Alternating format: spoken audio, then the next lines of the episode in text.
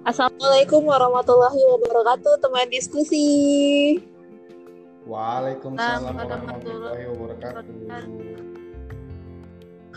Oke, sekarang di podcast ini diskusi dulu. Seperti biasa, kita hari ini bakalan ngobrolin hal-hal yang seru bersama narasumber yang keren dan masuk ke episode 2 kali ini seperti biasa kalian bakalan ditemenin sama aku Alivia Sinaga dan temen aku hari ini Putri Pulungan mana nih hari ini Halo guys, I'm here. kenapa Rin? Gak ada. Kenapa sih putus-putus emang apa yang aku bilang? Oke, dan hari ini kita kedatangan narasumber bernama Yogi Ramdeva. Halo Bang Yogi. Halo semuanya, halo Alif, halo Arini, apa kabar? Halo Lele. Kita Gimana nih puasanya? Alhamdulillah luar biasa. Allah Akbar. Narohi sekali. dari pesantren Semangat sekali ya. semangat masuk puasa kesekian ini ya. Ntar lagi hari raya ya kan. Mm, Semangat. Oh iya, sebelum kita mulai podcastnya, eh, dari tim podcast ini diskusi dulu mengucapkan selamat menunaikan ibadah puasa formal banget ya Iya. kan ibadah puasa Sudah hari keberapa nih ya kan? Hari ke keberapa rasanya Udah dua besok minggu kedua. Hmm. Besok kan Jumat. Semangat ya teman-teman hingga akhirnya nanti kita hari raya. Ya elah bahasanya. Oke. Amin, amin. eh, bahasa basinya kita udahin. Kita kali ini bakalan ngebahas tentang sampah. Lagi-lagi yang kita bawa ada di kota Makassar. Kita Waduh, bahas tentang mantan ya. eh, kenapa? Bahas tentang mantan. tentang hampir sama soalnya. Oke, kita lanjut. Le, keingetnya yang mana mantan terus ya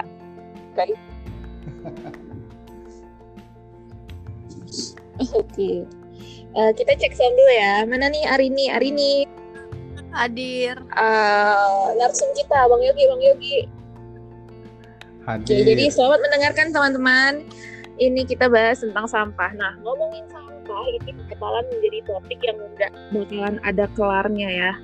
Karena kita tiap hari pasti produksi sampah, baik itu sampah pribadi atau bahkan sampah keluarga.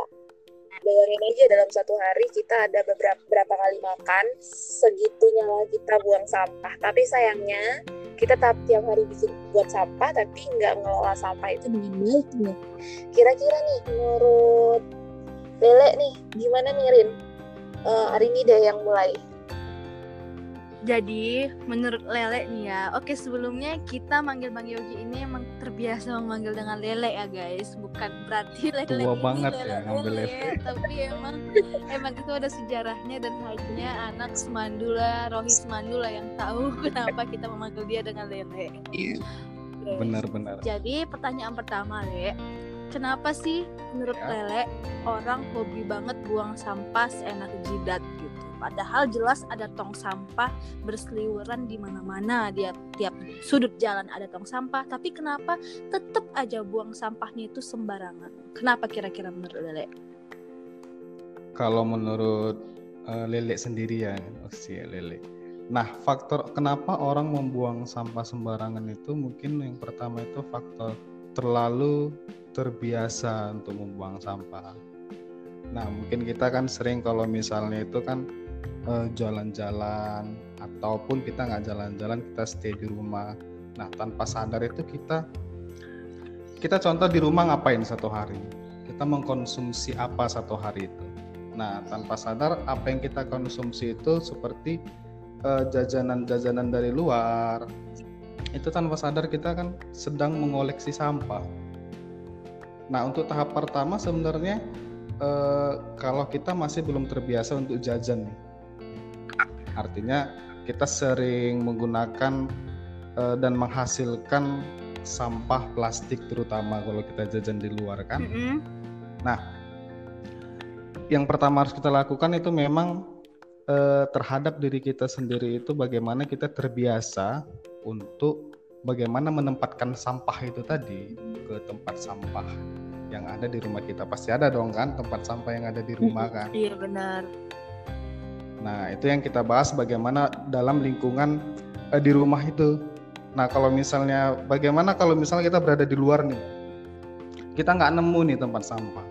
Kita lagi jalan-jalan di luar hangout kita nggak nemu tempat sampah kita jalan sambil eh, ngefloat mungkin. Kita megang plastik cup kemudian kita ngefloat nah terus kita bingung Anak mau buang siantar sampah itu sekali di ya mana ngefloat. nah ngefloat kan. Jalan-jalan di di ini di lapangan merdeka Iya. kan? Nah coba sekali-sekali sore-sore. ya benar. Sekali-sekali sore-sore kita lihat yang ada di lapangan lapangan merdeka itu banyak orang berlalu berlalu lalang di situ. Kemudian kita nemu tempat sampah di situ benar. Ya kan? Iya. Nah, kita temu tempat sampah di situ, tapi eh, yang kita perhatikan malah sampah itu bers- eh, berada di sekeliling Iya, bener. ini, Tong sampah. sekeliling, Aha. Iya kan? Orang asal lempar tuh ya Hmm. kan. Oh, tong sampah padahal nggak masuk ke dalam tong sampahnya. Noh iya kalau misalnya dia masih buangnya di area tempat sampah. Nah, bagaimana dengan orang yang misalnya eh, maaf cakap dia merokok nih, udah tinggal buang aja puntung rokok di sembarang tempat. Begitu dengan plastik-plastik yang lain ya.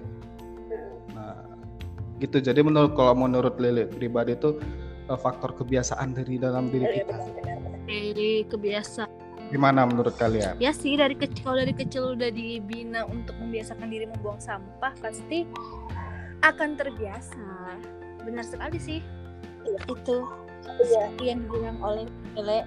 Iya sih benar. Karena kalau misalnya kita udah kebiasaan tidak membuang sampah sembarangan kayak gitu, kita ngelihat orang yang buang sampah permen, sampah permen kan kecil ya dan sering disepelekan.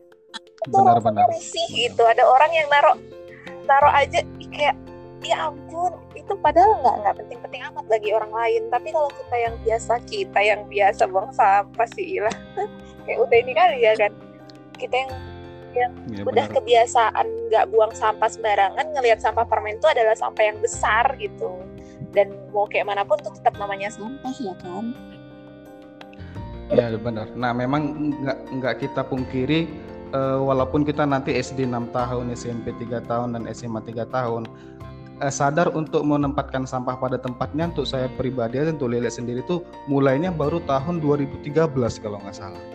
Nah jadi dari mulai tahun 2013 itu eh, sadar udah sadar buang sampah pada tempatnya. Tahu nggak kira-kira itu awal ceritanya gimana? Gimana? Nah, jadi kan untuk kita ini sendiri yang yang hobi dan sering kalau tiap tahun itu jalan-jalan ke puncak Simar Simarjarunjung. Oke. Sering kan? Nah, dulu waktu tahun 2011 dan 2012 itu awal-awal di situ kan masih gimana ya? Masih sedikit orang yang membuang sampah sembarangan di di lapangan eh, rumput hijau di situ kan. Nah, mulai beranjaknya tahun, nah itu tempat eh, tempat sampah tidak ada dan orang buang sampah seenaknya di situ. Otomatis dong kan, kita kan kalau misalnya lihat yang sampah walau udah terlalu banyak gitu nggak mungkin kita nggak peka kan. Nah, mulai dari satu, mulai dari situ eh, tahun 2013 kalau nggak salah atau 2014 ketika kami itu jalan-jalan ke sana, ya tanpa sadar tuh eh, menguti sampah yang ada di situ, kemudian ditumpuk jadi satu. Mm-mm. Nah, mulai dari situlah terpikir kan ternyata kalau untuk kita nggak bisa menyalahkan orang lain untuk membuang sampah itu sembarangan. Nah, tanpa tanpa kita mulai dari diri kita sendiri. Nah, coba bayangkan kalau misalnya tuh waktu kemarin tahun 2014 tuh Lele itu sendiri memunguti sampah. Kemudian ada yang melihat, apa yang dipikirkan orang lain ketika melihat itu coba. Tergantung orangnya, Le. Ada Masa? orang yang mikir, wah Nah, inisiatif untuk membantu. betul. Ada yang mikir, ih ngapain sih rajin banget kan nanti bakal ada yang bersihin juga. Benar benar itu kalau ada yang mulai dan itu kalau ada yang mulai. Nah, dan bagaimana kalau tidak ada yang mulai? Ya seperti itu deh sampahnya. biar aja Bener. gitu ya kan. Nah se- semenjak di situlah eh, kemudian terpikir, nah kalau misalnya kita kalau misalnya untuk konsumsi sampah kita sendiri bagaimana kita untuk mengumpulkan sampah kita sendiri walaupun kita sedang berada jalan-jalan nah kemudian semenjak Lele ke Medan itu kerja kemudian uh, ikut komunitas pencinta alam yang ada di mm-hmm. Medan nah di situ mulai tersadar lagi mengenai mengenai pengelolaan sampah jadi ini kita sedia nih kalau kita jalan-jalan kita wajib sedia hmm. tas nih ya kan atau atau kantongan yeah. nih.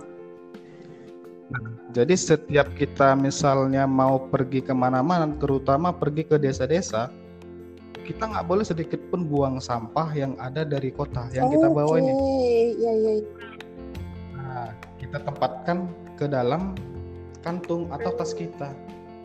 Dan, dan bahkan bagi orang yang merokok hmm. nih ya, nah kita kita sediakan botol tahu kan botol-botol bekas use ya, ya, ya, itu ya nah itu dibawa Ah, itu dibawa ke mana-mana, ditaruh dalam tas. Jadi itu isinya puntung rokok semua. Jadi nggak ada puntung rokok itu atau abu yang dibuang ke oh, keluar. Okay. Dan main dikit nah. nih, Le. Um, untuk menurut ya. Ali, selain karena faktor kebiasaan, itu juga faktor dari lingkungan di sekitar. Maksudnya kalau uh, kita udah Benar. punya mindset nih kita itu nggak mau bikin sampah karena kita berpikiran bahwa akan ada orang yang mengurusi gitu loh. Hari ini tadi ya udahlah biarin aja nanti kan udah ada yang beres udah uh, bakalan ada yang ngeberesin gitu. Jadi mau dia buang sampah sembarangan mau dia buang sampah pada tempatnya juga hasilnya sama aja bakalan ada orang yang ngurusin gitu orang-orang yang truk-truk sampah itu gitu. Itu juga Benar. memicu kita untuk di mana pun itu ya di dekat rumah atau di tempat wisata di mana pun kita kayak mikirnya udahlah gitu acuh nggak acuh gitu sama sampah. Padahal iya kalau dalam padahal sangat membantu gitu kan kalau kita buang sampah pada tempatnya pekerjaan mereka itu akan sangat membantu gitu terbantu. Benar-benar benar. Tapi masalahnya kan e, menurut aku juga kenapa kita tetap masih mau buang sampah sembarangan dari aturan-aturannya juga loh. Negara Singapura bisa terjaga kebersihannya karena ada oh, aturan yang jelas gitu. Dan selain ya. itu juga kenapa sampah masih berserakan? Karena pekerja yang memungut sampah atau kebersihan itu digaji tidak sesuai atau di bawah rata-rata gitu loh. Jadi kayak kerja capek dan akhirnya cuma dapat gini aja gitu. Dan akhirnya banyak deh yang akhirnya mundur dari pekerjaan itu. Dan akhirnya sampai ya begitu aja jadinya. Hmm, setuju setuju. Setuju. Nah. Betul betul, betul. jadi kalau jadi kalau teringat tentang yang itu tadi yang mungkin tempat wisata yang udah menyediakan sampah kemudian iuran oh. sampah mungkin ya kan. Nah, e, bukan berarti lantas kita harus e, membuang sampah sembarangan. Ah, toh juga nanti ada yang ngutip udah bayar uang sampah gitu kan retribusi yeah. sampah gitu kan. Nah, jadi jadi pernah pengalaman nih ya. Waktu beberapa bulan yang lalu Lele itu pergi ke ini nggak tempat wisata cuman di daerah daerah mm -hmm. Bukit Lawang kan? Kebetulan memang ada sungai jernih di situ dan ada yang menyediakan bungalow ya, bungalow kayak penginapan gitu. Nah kemudian di di seberang sungai itu ada uh, wisatawan mungkin dari rombongan SMA mana gitu pramuka mungkin atau gimana lah nggak ngerti kan Kemudian tanpa sadar tuh mereka ketika pergi mereka meninggalkan sampah, sampah-sampah botol plastik. Nah, jadi eh, kami teriakin dong, itu lele teriakin kan, untuk supaya sampahnya itu dikutip.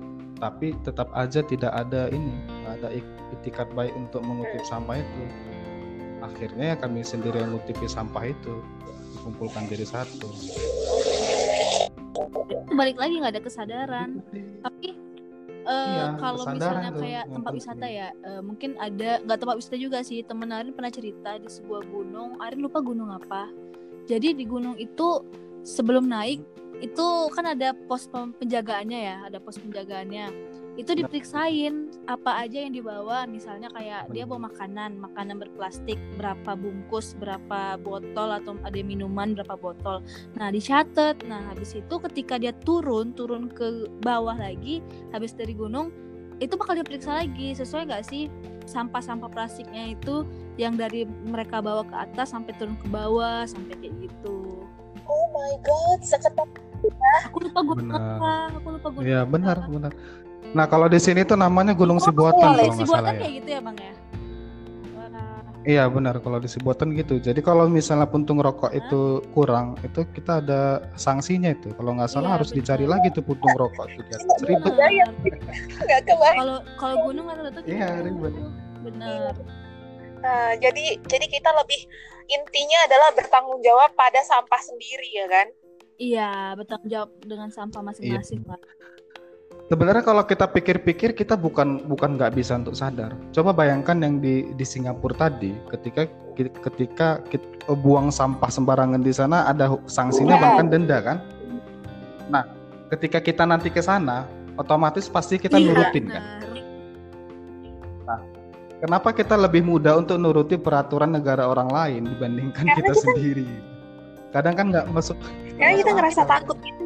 Iya benar dan mungkin selama kita di Indonesia kita merasa ah nggak ada nggak ada sebuah sanksi ketat gitu karena ada pun Iya. sanksi mungkin aku nggak tahu kalau di Siantar ya tapi kalau di Padang itu ada kayak pelang-pelang aturan dari pemerintah pemprov tempat kayak bagi yang me- apa bagi yang membuang sampah sembarangan akan didenda 50.000 sampah baru kemudian ada lagi pemprovnya itu buat aturan. Bagi kalian yang bisa memfoto orang yang bisa yang ketahuan membuang sampah sembarangan eh, silakan lapor ke kami. Kalian akan diberikan fee sebesar 50.000 satu foto. Jadi udah sampai kayak gitu pun dibuat sama pemerintah. Oh, dikasih dikasih hadiah ya? yang memfoto ha. Udah dibuat kayak gitu pun sama pemerintah kayak ya tetap aja buang sampah bahkan yang aku mirisnya itu di ini pelangnya kan pelang tiang pelang di bawah pelangnya itu sampah kesel nggak sih itu emang kayak ya ampun, Iya benar. Rata-rata orang tuh gitu. bebel Mana banget. di, dibilang jangan buang sampah, di situ orang buang sampah. Lagi-lagi balik poin kesadaran, ya nggak? benar benar sekali Jadi memang kan kalau misalnya kita lihat eh, kenapa sih orang ini membuang sampah itu sembarangan gitu kan? Dan sampah yang paling banyak dibuang mereka itu terutama itu sampah sampah rumah tangga. Nah, sampah rumah tangga itu memang eh, pada dasarnya kita kita itu tidak bisa itu tidak bisa dibakar atau ditimbun memang. Dan itu memang wajib harus kita kita letakkan ke ke TPS tempat pemu- pemu- pemungutan sampah sementara kalau nggak salah sampai nanti ke tempat eh, pemungutan sampah eh, pusat kayak misalnya di Siantar Iya. di, di Tanjung Tinggi. iya benar Hmm. Nah, ketika mereka kesulitan untuk menemukan tempat sampah yang disediakan sama pemerintah daerah, nah akhirnya mereka sembarangan tuh buang sampah. benar benar Ngomongin benar. tentang TPS nih ya, tempat pembuangan TPS, tempat pembuangan sampah. Tapi eh, sebelum kita masuk ke pertanyaan yang kedua, menurut Lele dan Arini, TPA itu apa? Singkatan dari apa? Tempat Kalau pembuangan akhir ya kan? TPA. tempat pengajian anak Tempat pendidikan Al-Qur'an. Bisa jadi ya kan? Tapi sebenarnya TPA itu adalah tempat pemrosesan sih sebenarnya. Bukan. Oh, bukan pembuangan ya? Sampah itu tidak dibuang, sampah itu tidak boleh dibuang, sampah itu diproses gitu. Jadi yang Iya sih sama kenapa? Diolah bukan ya? Diolah, Di, diproses. di- diolah gitu ya? Yang sebagaimana orang Siantar tahu itu sebagai TPA-nya Siantar itu sebenarnya bukan di situ tempat. Waduh, berarti salah dong. ayo lele. Ayo lele. Berarti buang sampahnya harusnya di mana TPA itu? ayo Olivia. Ngilang ya Halo? Olivia ngilang le Hah, ngilang. ngilang ya. Olivia Gimana menurut Murin? aku juga baru tahu le ini serius apa ini Olivia? aku kira Tes. Tapi kalau misalnya kita jalan, ah oke kembali. Tes. Ini Olivia. Ya. Ya, baru beli takjil ya, Phil ya. Dia kedengeran nggak? Dengar. Dengar, dengar, mana ya dengar. tadi ya? Oh sampai di di TPA-nya. TPA, Jadi kita nitipkan iya. dulu nih sampah kita ke tong-tong sampah yang ada depan rumah kita itu. Setelah itu diangkat Iya, eh, benar. truk sampahnya dibawa ke Tanjung Pinggir untuk diproses. Di situlah nanti mana yang plastik, mana yang ini, mana yang itu, mana yang ono, mana yang begitu. Tapi selama ini persepsi masyarakat itu salah dan menumpuk semuanya di situ. Jadi kita ya daerah Tanjung Pinggir memang memang udah dijadikan sebagai TPA wilayah Siantar ya. Tapi setelah dilihat dari pengelolaannya, kelihatannya udah efektif belum nih menurut Lele? Terakhir Lele lewat sana itu kapan ya? Mungkin mungkin beberapa bulan yang lalu sih memang. Dan memang keadaannya itu makin Hmm. memburuk sih Lele lihat. Awalnya yang memang tumpukan sampah itu sedikit. Nah, sampah itu ya udah gimana lagi bilangnya ya? Udah nggak bisa dibilang lagi sih. Dan yang jadi masalah ketika kalau musim hujan. Nah, sampah itu memang kan biasanya tiap harinya mereka itu kalau misalnya kering Oh. itu dibakar mereka. Nah, walaupun nggak, iya walaupun nggak bisa sebenarnya, tapi ya untuk mengurangi sampah itu dibakar mereka. Wah. Nah, karena ya jadi di di pinggir-pinggir itu, di pinggir-pinggir tempat sampah itu kan ada macam apa sih Iya. kita bilangnya tukang butut ya. Nah, mereka itu ngambil plastik tuh, plastik resek diambil mereka, di dijemur mereka. Itu untuk mungkin dijual lagi ya. Nah, itu masalah sebanyak apa pun yang udah diambil mereka, itu tetap aja itu sampah plastik yang ada di tempat pembuangan itu nggak nggak nggak ini nggak berkurang berkurang, Iya, benar, malah benar. tiap harinya Karena itu bertambah. tadi mungkin ya salah di pengelolaannya ya kita memang di sini cuman mendiskusikan mungkin kulit luarnya aja kita nggak tahu ya kan regulasi sebenarnya diterapkan di Tanjung. Pinggir itu di kemanakan sampahnya tapi seharusnya memang harusnya sih dari dulu udah ada peraturan yang ketat ya kan mengenai itu jadi nggak kayak gini ya. Kasihan orang-orang yang tinggal di sekitar situ gitu. Bener, balik lagi sih memang aturan dari pemerintah setempatnya itu belum ada, belum tegas sih mungkin, mungkin ada, tapi nggak tegas. bener. udah berapa kali ganti wali kota ya kan? Boleh dong kita selipin sedikit kritik di sini. Nah, coba kalau kita Benar. pikirkan ya, ini kita berandai-andai Eh, tempat pembuangan, eh tempat pembuangan apa tadi tempat pe- apa TPA lift tempat Tempat pemrosesan Ah, itu Akhir. tadi. Nah, nggak berada di situ. Artinya itu tidak eh, itu hanya untuk pengelolaan sampah aja. Tapi dibandingkan dengan sampah yang bisa dikons eh, bisa didaur ulang dari apa yang kita konsumsi itu cuma berapa persen ya kan? Bilanglah dari sampah yang kita buang itu sampah rumah tangga itu yang bisa diolah itu hanya eh, 20 persen. Nah, coba kita Hmm. pikirkan yang 80 persen itu akan kita larikan ke mana? Hmm, Iya kan? itu dia yang menjadi pertanyaan ya kan Hmm. Tapi sebenarnya sampah itu udah nggak bisa lagi, gimana ya? Udah nggak bisa disembunyiin Nah, lagi sampah itu. Nah, gitu. betul. Emang nggak bisa dibuang, nggak bisa di ini, emang di mana mana nggak sampah. Dulu mungkin zaman itu Ya, orang tua kita itu kan bisa membakar sampah kan. Nah, yang punya pengar- Iya. pekarangan bisa membakar sampah. Dan lihat keadaan sekarang itu kita udah nggak bisa lagi bakar sampah. Kita nggak boleh lagi bahkan bakar sampah. Dan itu udah Iya nggak boleh bakar sampah. Nah, lantas sampah kita ini mau kita kemanain coba? Benar benar. Toh mereka memuainya Nah, jadi- juga lama, beratus-ratus tahun. Nah, jadi kayak Lele sendiri nge- ngekos di Medan. Kemudian eh, ada ada sampah pasti kan.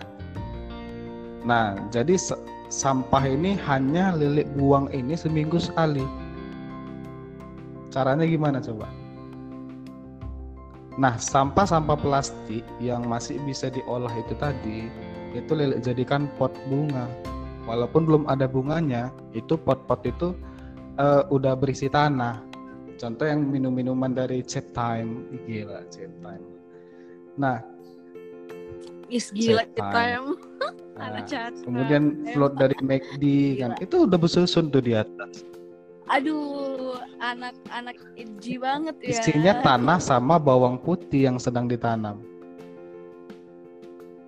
Nah, kemudian sampah-sampah organik yang dari dapur itu ditumpukin aja. Misalnya potongan-potongan sayur nih.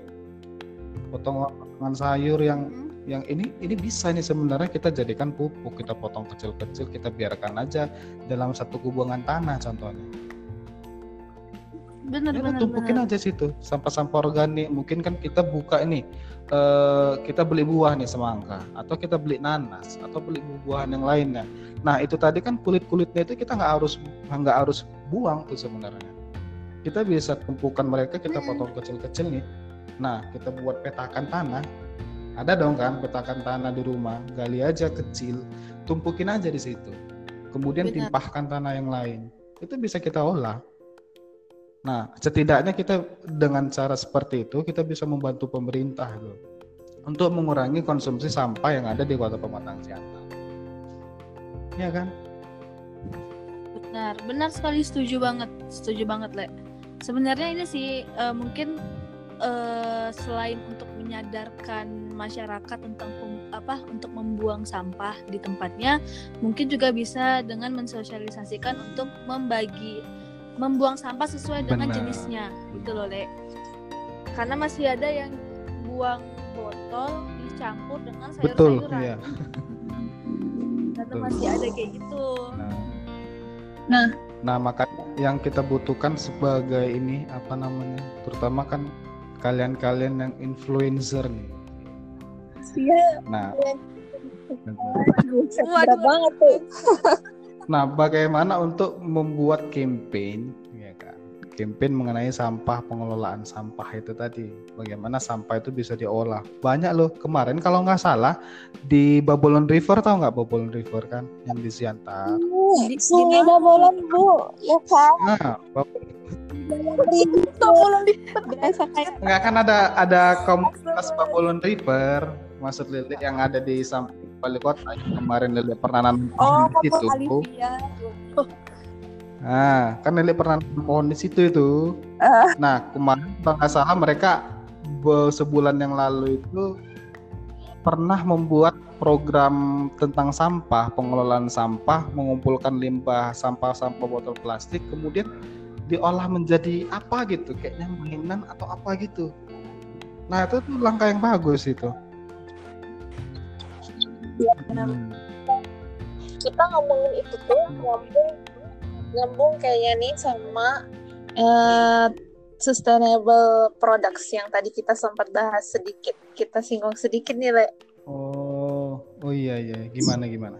Jadi tadi kan kita ada singgung tuh kalau misalnya lele beli minuman ada sampahnya bisa dimanfaatin Hmm, bekasnya itu jadiin pot kayak apa ke gitu. Nah sebenarnya salah satu cara Ya. kita itu kan salah satu cara kita ngurangin sampah terkhusus di Kota Pematang Siantar ini adalah dengan mengadakan eh, sustainable products. Lele pernah dengar nah benar. tentang Baru dengar ini sumpah.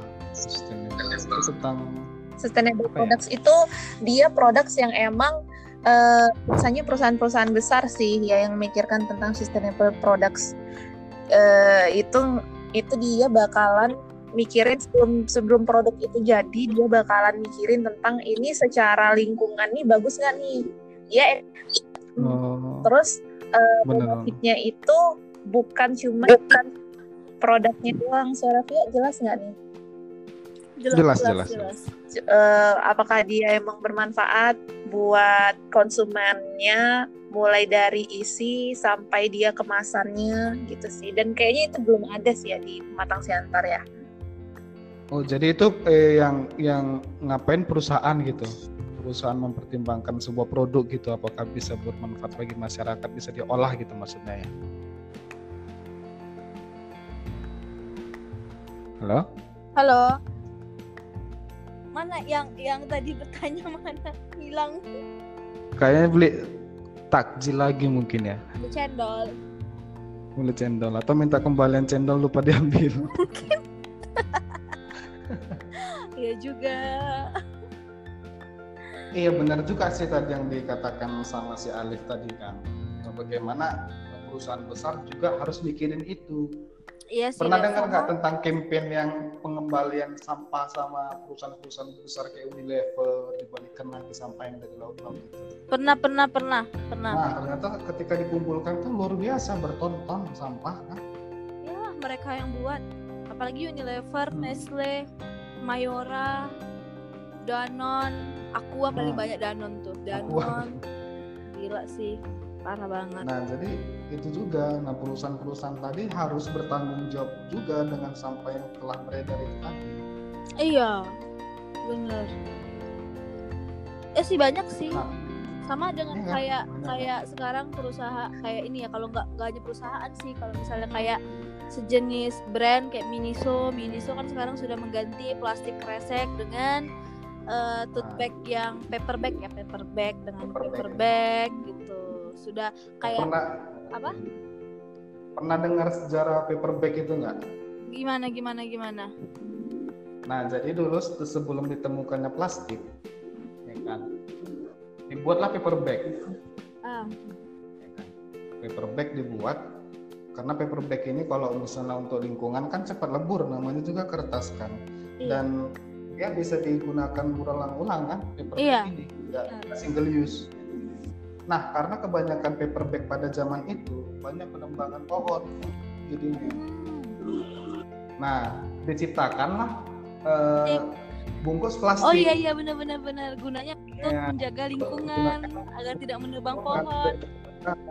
Betul. Nah, karena kita kelamaan pakai plastik nih, karena limbahnya luar biasa itu tadi, maka kita eh, kembali lagi ke mengkampanyekan pe- paper bag itu tadi. Benar. Terjebak dalam lingkaran yang paradoks Iya sebenarnya. sih, Itu aja. benar sih, benar. Yang khas Nah, jadi kalau misalnya, misalkan kalau misalnya ditarik kesimpulan itu tadi, nah sebenarnya kita mau plastik, mau paper bag, oke lah kita karena kebanyakan plastik bag saat ini kita menggunakan yang eh, multiple use, mau dari itu kertas, kemudian mau dari itu apa, oke lah. Yang penting ya benar-benar menempatkan itu sebagai multiple use. Kita nggak gunakan itu sekali. Iya iya iya iya iya. Indomaret ya udah jangan minta kantongan. Kita ke mana-mana bawa tas. Iya dong. benar. Iya, Iya, ha-ha, benar. Kayak itu dari kain atau dari kertas ya, jadi kayak kita ya bagusnya itu sih kita sendiri aja yang udah bawa tote bag sendiri, tote bagnya tuh kain ya, tote bag kain sendiri belanja ya. Kembali lagi sih emang kesadaran masyarakatnya memang dalam menjaga lingkungan. nah tapi kalau kalau di rating itu tidak apa ya tidak terlalu belum terlalu parah sih kita harus mengingat kalau kita itu pernah juga kan mendapat piala di pura itu berdiri tegak tugunya itu di jalan gereja di simpang 4 artinya kita harus ada benar, benar, ketika benar. lewat jalan itu kita harus ada apa sih pengingat bagi diri kita sendiri sih. Jangan nanti ketika anak cucu kita nanya itu piala apa dan kenapa bisa dapat kayak gitu? Kita bingung jawabnya. Ya kan? Iya benar benar benar benar. Dan apresiasi juga sama eh, petugas-petugas sampah yang ada di Siantar yang rela pagi-pagi itu mungkin dari jam 5 berangkat untuk beresi sampah-sampah masyarakat yang ada di pinggir-pinggir jalan itu. Harapannya sih iya. iya. untuk tempat sampah yang ada di pinggir, pinggir jalan itu eh, semoga eh, ditambah lagi. Coba coba eh, Lele tanya berapa jarak pembuangan sampah dari rumah Arini ke tempat sampah? tempat pembuangan sampah paling kalau pembuangan sampah ini berarti bak bak sampah itu ya Iya benar, bak-bak yang di pinggir jalan. Eh, berapa ya kalau di rumah